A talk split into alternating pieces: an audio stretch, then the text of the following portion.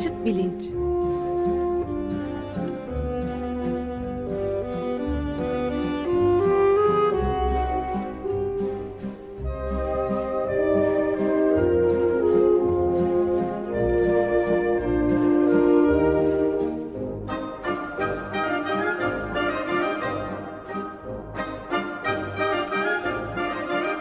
Güven Güzeldere ile bilim ve felsefe sohbetleri. Günaydın Güven Bey, merhabalar. Günaydın Ömer Bey. Günaydın Güven Bey, merhaba. Günaydın Can. Tam takım buradayız bu sefer ve e, konuğumuz da var Ali Bey. Siz takdim ederseniz ne iyi olur. E, memnuniyetle konuğumuz e, Mehmet Ali Alpar. E, hoş geldiniz Ali Hocam. Merhabalar. Hoş geldiniz. Hoş geldiniz. Günaydın. Ben e, günaydın. Ben Ali Bey'i takdim etmeden aslında bugün ne yapacağımızı çok kısaca anlatayım. Arkasından Ali Bey'i takdim edeyim. E, bilim dünyasını sarsan e, ve şimdiden bir kilometre taşı haline gelmiş e, önemli bir buluştan bahsedeceğiz. E, birkaç hafta önce sözünü de vermiştik. E, kütle çekimsel dalgalar meselesi. E, 11 Şubat'ta e, LIGO isimli e, kuruluşun e, fizikçileri e, Amerika Birleşik Devletleri'nde iki değişik yerde, birisi Louisiana, e, Amerika'nın güneyinde, diğeri Washington eyaleti kuzeybatısında e, yerleştirilmiş olan e, böyle iki büyük dev kulak gibi e, evrenden e, sinyal beklemekte olan detektörlerde e, bir sinyal e, algılandığının haberini verdiler. E, 1.3 milyar ışık yılı e, ötemizde iki büyük e, kara deliğin e, çarpışması ve bir e, kara delik haline gelmesi e, sebebiyle e, uzayda e, meydana gelen dalgalanmaların e, yarattığı bir sinyal e, olduğu söyleniyor. E, 14 e, Eylül günü e, bu e, gözlemi yapmışlar. Onun ardından bir yazı hazırlamışlar. Yazı gitmiş gelmiş. Bunlardan da bir parça bilahare bahsedeceğiz ve 11 e, Şubat'ta haberini aldık. Herkes bilim dünyasını heyecan boğan bir haber oldu. Neydi peki? Şimdi aslında önce bu, bu sesi dinleyelim. Yani bu bilim dünyasını sarsan sinyal e, aslında birkaç saniyelik e, kısa bir sesten ibaret. E, onunla başlayalım.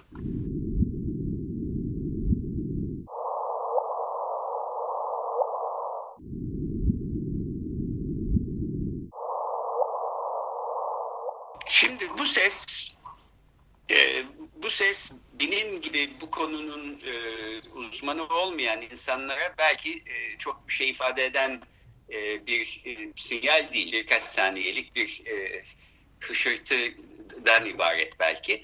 Ama e, bilim dünyası için sahiden bir kilometre taşı e, teşkil ediyor. Niye bu kadar önemli bu sinyaller? E, ne gösteriyor?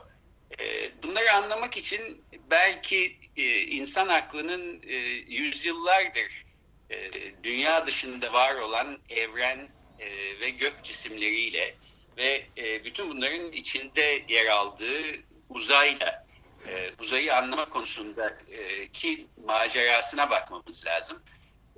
Dolayısıyla teknik detayları da olan bir deney ve konu olduğu için Ali Alpar e, Bey bizi kırmadı sağ olsun. İki program e, yapmaya karar verdik.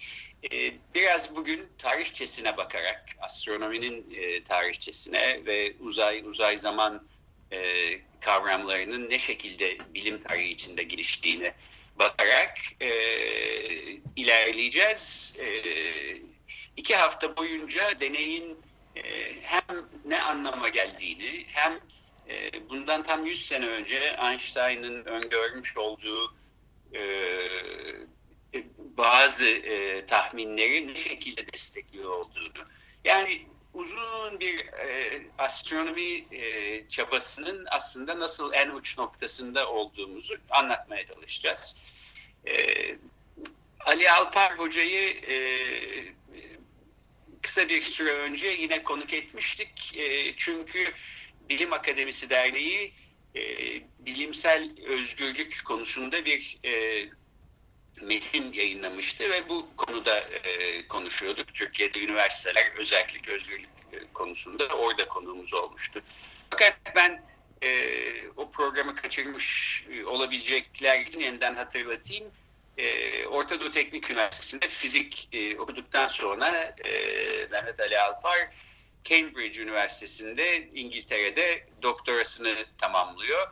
E, yurt içinde ve yurt dışında çeşitli kurumlarda e, görev e, yaptıktan sonra şu anda Sabancı Üniversitesi'nde öğretim üyesi olarak çalışmakta. E, araştırma alanı nötron yıldızları ve pulsarlar. E, dolayısıyla aslında e, konumuz için e, bulabileceğimiz e, belki en e, uygun e, uzman e, kişi.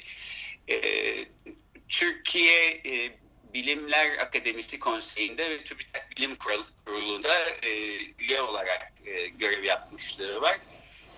TÜBİTAK Popüler Bilim Kitaplarını başlatan yayın kurulunun da üyesi. Hem Orta Doğu Teknik Üniversitesi'nde hem de Sabancı Üniversitesi'nde hoca olarak da öğrenciler tarafından en iyi öğretim üyesi ödüllerine layık görülmüş.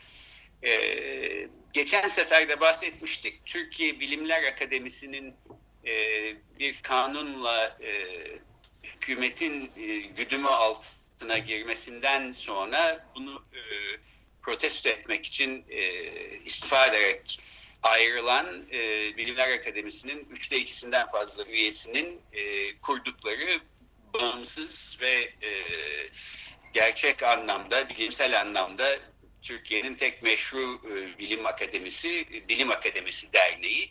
E, bu derneğin de başkanı e, Ali Alpar. Hoş geldiniz yeniden. Çok teşekkür ediyorum. E, bu Ligo Dereyi'nin çok kısaca ne olduğundan bir kez daha ya da bu buluşun ne olduğundan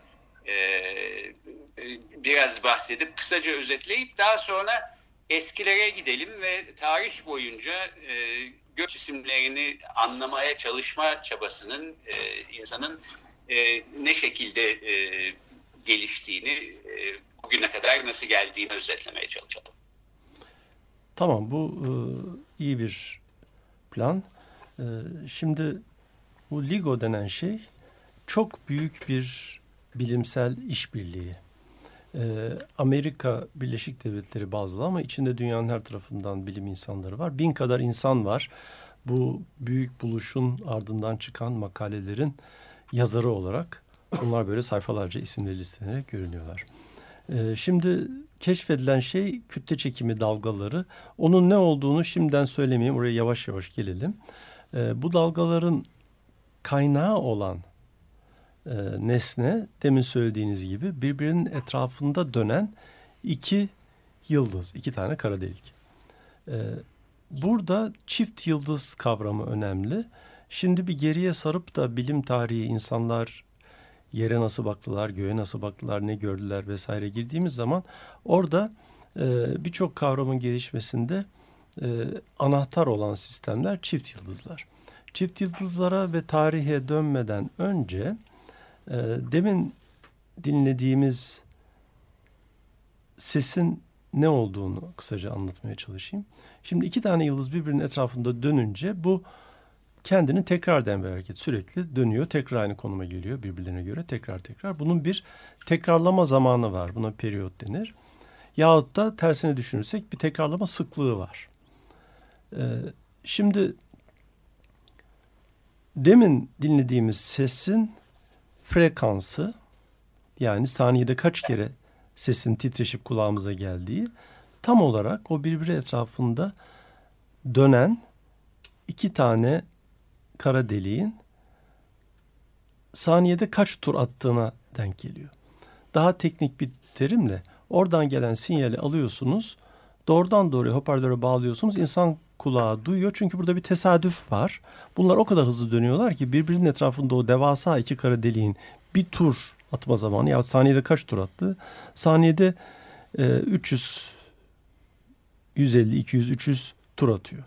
Bu da insan kulağının duyabileceği audio frekans mertebesindedir. Dolayısıyla bunların her dönüp geldiklerinde tekrar eden bir sinyali e, hoparlöre takınca başka bir teknik numaraya e, sebep olmadan kulağımız duyuyor. İkinci enteresan tarafı da bu tür çok hızla birbirine dönen cisimler işte Einstein'ın öngördüğü gibi hızla enerji kaybettikleri için gitgide birbirine yaklaşıyorlar. En son birbirinin içine düşüyorlar.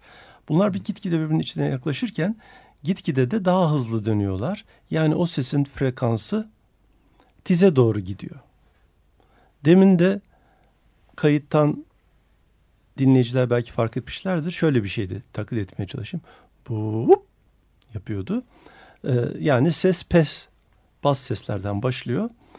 Bir saniye kadar bir zaman içerisinde o kadar hızlı o dönme hızlanıyor ki sonunda tiz seslerde, tiz seslerin denk geldiği hızlı dönmelerde iş bitiyor. Sonra da kesiliyor. Niye kesiliyor? İki kara delik birbirinin içine düşüyor. Onun için kesiliyor. Evet yani biz bu iki iki kara deliğin tam birbirinin içine düştüğü son anını dolayısıyla bu sinyalle e, buna şahit olmuş e, oluyoruz. Evet, evet. Peki iki kara Peki bir de ben izninizle e, Tamam. bir karışıklık yanlış anlaşılma olmasın e, diye ekleyeyim. Biz aslında e, uzaydan gelen e, ve LIGO detektörlerinin e, kaydettiği şey e, aslında e, ses dalgası değil. Çünkü ses dalgaları oradan buraya kadar e, Gelmez, e, gelmez. varamıyor. E, e, Bundan bahsedeceksiniz. Herhalde bir yanlış Evet, anlaşılma elbette, olmasın. elbette. diye Yok, bu oradan bizim aldığımız başka bir şeyin sinyali ama o sinyali elektronik olarak alıyoruz. O sinyali, aldığımız elektronik sinyali tıpkı bir radyo alıcısı gibi bir takım devrelerden geçirip bir hoparlöre veririz. O zaman da o sinyali duyulur hale getirmeye çalışıyoruz. Buradaki e, hoş tesadüf şu. O sinyali duyulur hale getirmek için araya suni olarak başka bir ses bindirmemize gerek yok. Gelen şey uzaydan ses olarak geçmiyor ama frekansı yani o voltajın titreşim frekansı bizim kulağımızın duyacağı ses frekanslarıyla tam aynı olduğu için fişi takıyorsunuz ve duyuyorsunuz. Bu kadar. Evet. Ben de bu arada bir e, ufak soru sorayım. Kara deliklerin birbirini e, yutması, birinin ötekini yutması ne anlama geliyor ya da çarpışması ne demek bu? Şimdi bu bunlar kara delik oldukları için Aslında değil. evet kara, kara delik nedir? Bundan da yani Evet. e, bahsetsek belki. Şimdi e, işin sonuna dalmaya başladık. Bence başına saralım ama buna cevap vereyim. Tamam. Çünkü bu kara deliklere özgü bir olay değil. Kara deliklerden demin yıldız diye bahsettim. Çünkü bir çeşit yıldız onlar. Yıldızların evrimleşince işte encamları bazılarının kara delik oluyor. Ee, ve bunların kütlesi var. Kütlesi olan bütün cisimler kara delik gibi görünmez olsun veya bildiğimiz yıldızlar olsun birbirlerini çekerler. Birbirlerini çekerken birbirinin içine pat diye düşmezler. Çünkü bir dönme hızları var. Birbiri etrafında dönerler. O da bir düşmedir. Yavaş yavaş birbirine doğru düşüyorlar. Ee, şimdi bu olayda olan iş birbirinin etrafında dönen iki tane çift yıldızın o dönme yörüngeleri sabit değil, dengeli değil. Gitgide küçülüyor. Bu bildiğimiz yıldızlarla, bildiğimiz çift yıldızlarla pek olmayan bir şey ama çok yaklaşırsa bir sistem o zaman Einstein'ın relativite teorisinin öngördüğü bir şey oluyor. Bunlar dalga yayarak enerji kaybetmeye başlıyor. Enerjileri kaybettikçe de birbirlerine yaklaşıyorlar. E, yaklaşıp yaklaşıp ne olacak? Sonunda birbirlerinin içine düşüyorlar. Ama kara delik olmasa iki nötron yıldızı olsaydı, bir kara delikle bir nötron yıldızı olsaydı, bir beyaz cüceyle bir bilmem ne olsaydı bu kadar yaklaşınca bir sistem sonunda birbirinin içine düşer. Evet herhalde tarih kısmına bakalım Evet. değil mi? Yani ben hep e, e, şöyle düşünüyorum. E, ta eski Yunan'da e, yazan çizen felsefeciler bile bundan 2500 sene önce e, yıldızlar hakkında, gök cis- cisimleri hakkında, evren hakkında e, yalnızca çıplak gözle bir takım e, gözlemler yaparak e, bir takım kuramlar geliştirmeye çalışmışlar. Hı hı. Çünkü dünyaya dair çok az şey bildiğimiz zamanlarda bile eğer e, insan karanlık bir gecede yapay ışıklar yoksa, gök de açıksa başını gökyüzüne çevirdiği zaman orada göz bir takım ışıklar e, görüyor. Bu ışıklar e, elle tutamadığımız, belki hiçbir zaman ulaşamayacağımız uzaklıkta e, bizim dışımızda bir evren, başka cisimler olduğunun, belki başka dünyalar olduğunun habercisi ve e, ben bunun özellikle büyük bir merak kaynağı olduğunu ve insanlığın e, çok eski zamanlarından beri e, astronomiye olan ilginin belki bu çok basit e, gözlemle başladığını düşünüyorum. E, bütün bu e, bize göz kırpan e, ışıkların içinde yer aldığı ve bizim dünyamızın da e, içinde yer aldığı muazzam boş uzay. Peki bu nasıl bir şeydir? E, bu cisimler arasındaki ilişki nedir? E, dediğim gibi çok eski yıllardan beri bu konuda e, insanlar bir şeyler üretmeye, bir takım düşünceler üretmeye çalışmış. Ama astronominin e, tabii ki e, geometri taşları, önemli dönemeç noktaları var. Ali Hocam e, siz biraz bu başlardan alıp e, e bir özet e, bize verir misiniz? E, ben e, bilimin başlaması, çağdaş anlamı, modern bilimin başlaması yani Rönesans'tan bahsedeceğim. E, Rönesans tabii büyük bir düşünce değişikliği. Sadece sanatta, edebiyatta olan bir şey değil. Ve bilimde olan açılma, düşüncenin bütün alanlarını çok derinden etkilemiş. Çünkü demin anlattığınız gökyüzüne bakıp o yıldızlar karşısındaki büyük merak aslında insanın var olması karşısındaki büyük merakının çok böyle grafik, çok hissedilir bir örneği. Orada sorular sormaya başladığınız zaman eğer alışık olduğunuz şeylerin dışında cevapları da düşünebilirseniz, hele o cevapların doğru bile olabileceğini kanıtlayabilecek yere gelirseniz, işte o zaman bilim oluyor ve o zaman e, başka alanlarda da e, yeni pencereler açılıyor. Şimdi bu iş eski çağlardan beri insanların dünyanın her tarafında bütün uygarlıklarında merakını uyandırmış. Ayrıca pratik faydaları da var. Onun için gökyüzünü biliyorlar. Çıplak gözle bilecekleri kadar. Mevsimlerde nasıl değiştiğini, hangi yıldızların hangi saatte, hangi mevsimde nereden doğup battığını falan insanlar gayet iyi biliyor. Bunu gitgide daha hassas bulmaya çalışmak eski zaman gökbilimcilerinin işi. Neden? Çünkü ne kadar hassas yani böyle bir açı saniyesi hassasiyetle e, onlara yaklaşarak gök cisimlerinin yerlerini e, kestirebilirseniz işte zamanı ölçmek, yerinizi ölçmek falan gibi uygulamalar e, o kadar tabii güvenilir oluyor. E, şimdi teleskop burada büyük bir çığır açmış ama enteresan bir şey var. E, teleskobun uygulanması ilk yapan Galileo. Galileo'nun aşağı yukarı çağdaşı hatta buluşlarını evet Galileo ile aynı zamanlarda yapan önemli bir isim Kepler.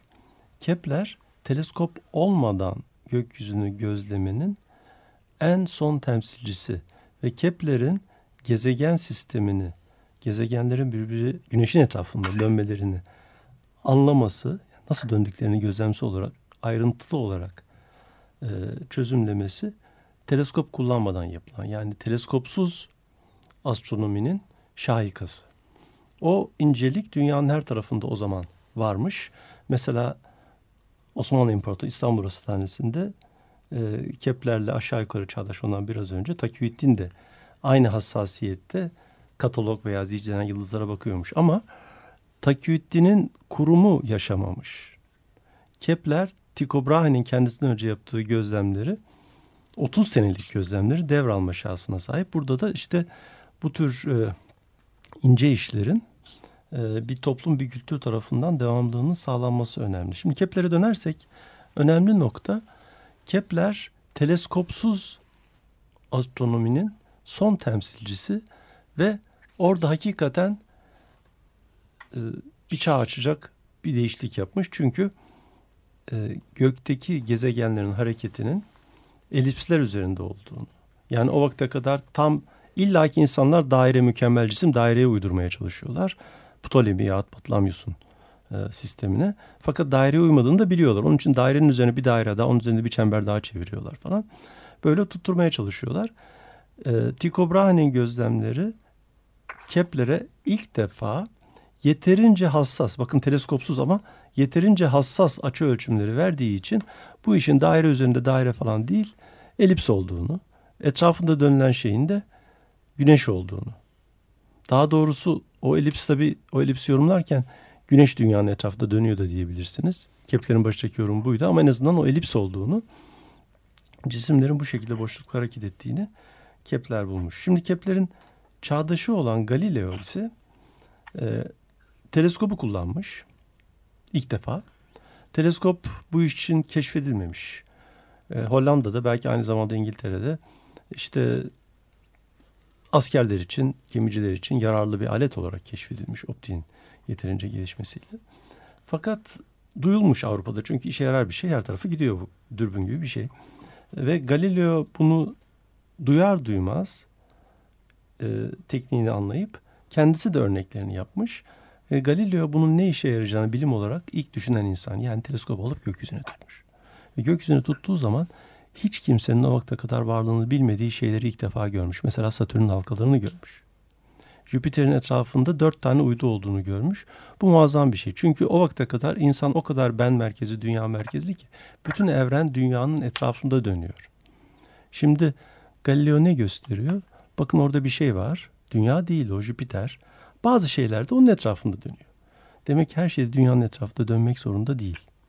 Şimdi burada bilimin bazı temel buluşlarının insanın genel düşüncesini nasıl etkilediğini görüyoruz. Bir de Galileo'nun şöyle bir şansı var.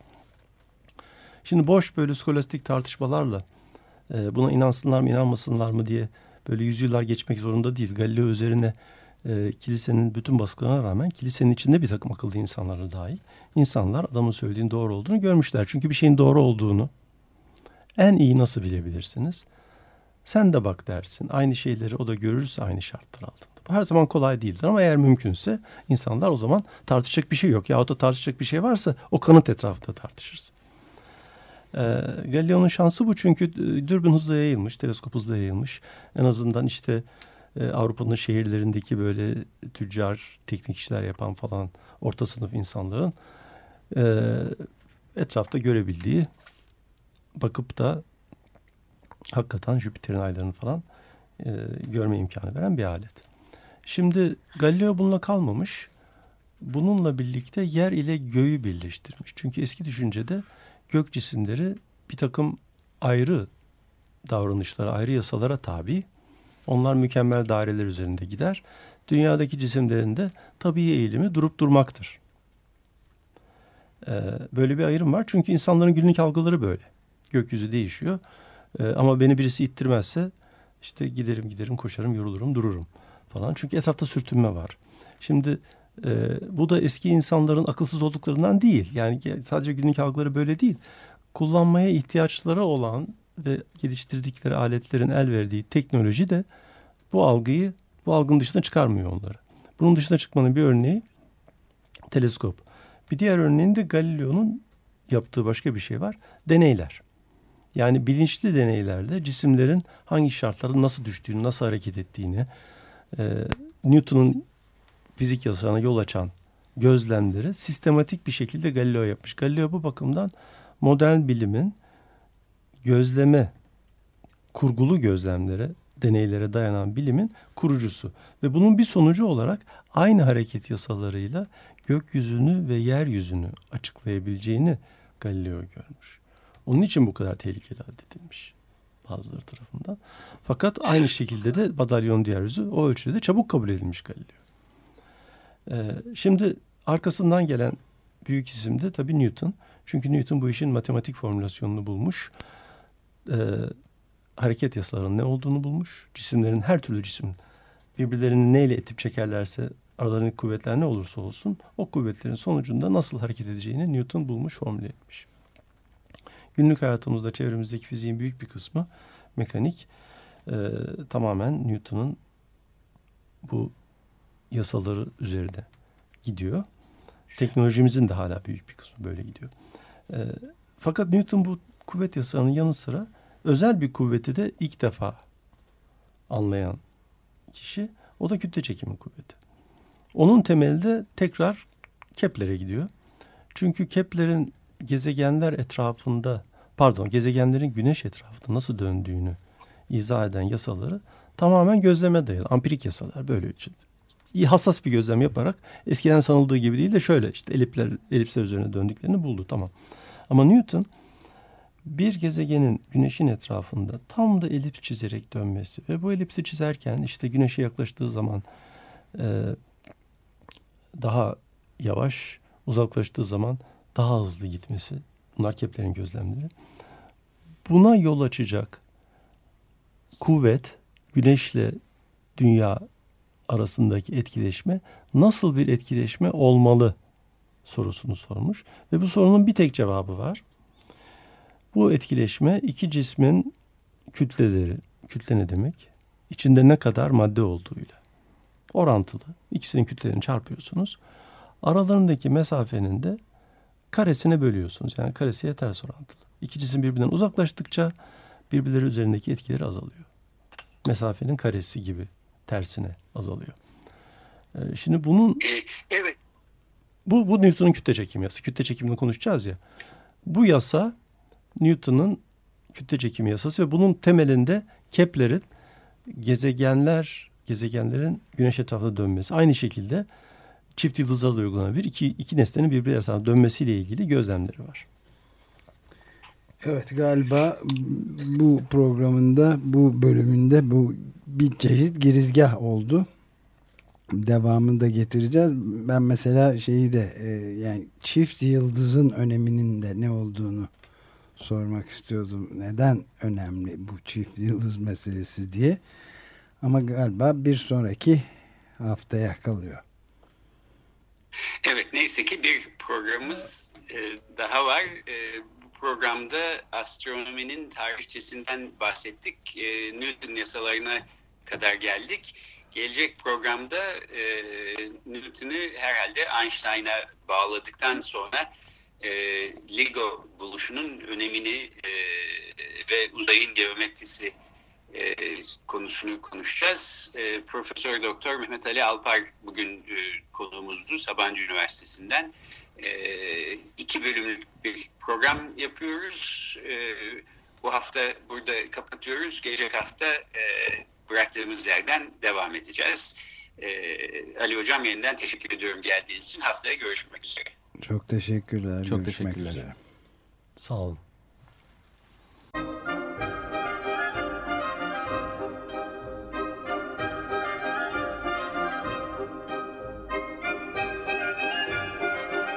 Açık Bilinç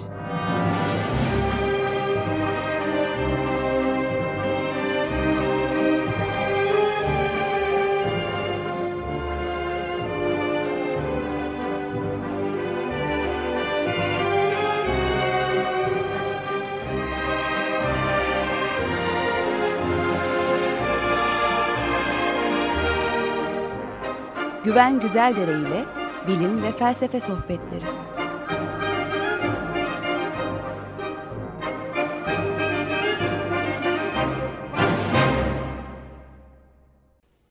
Radyo program destekçisi olun.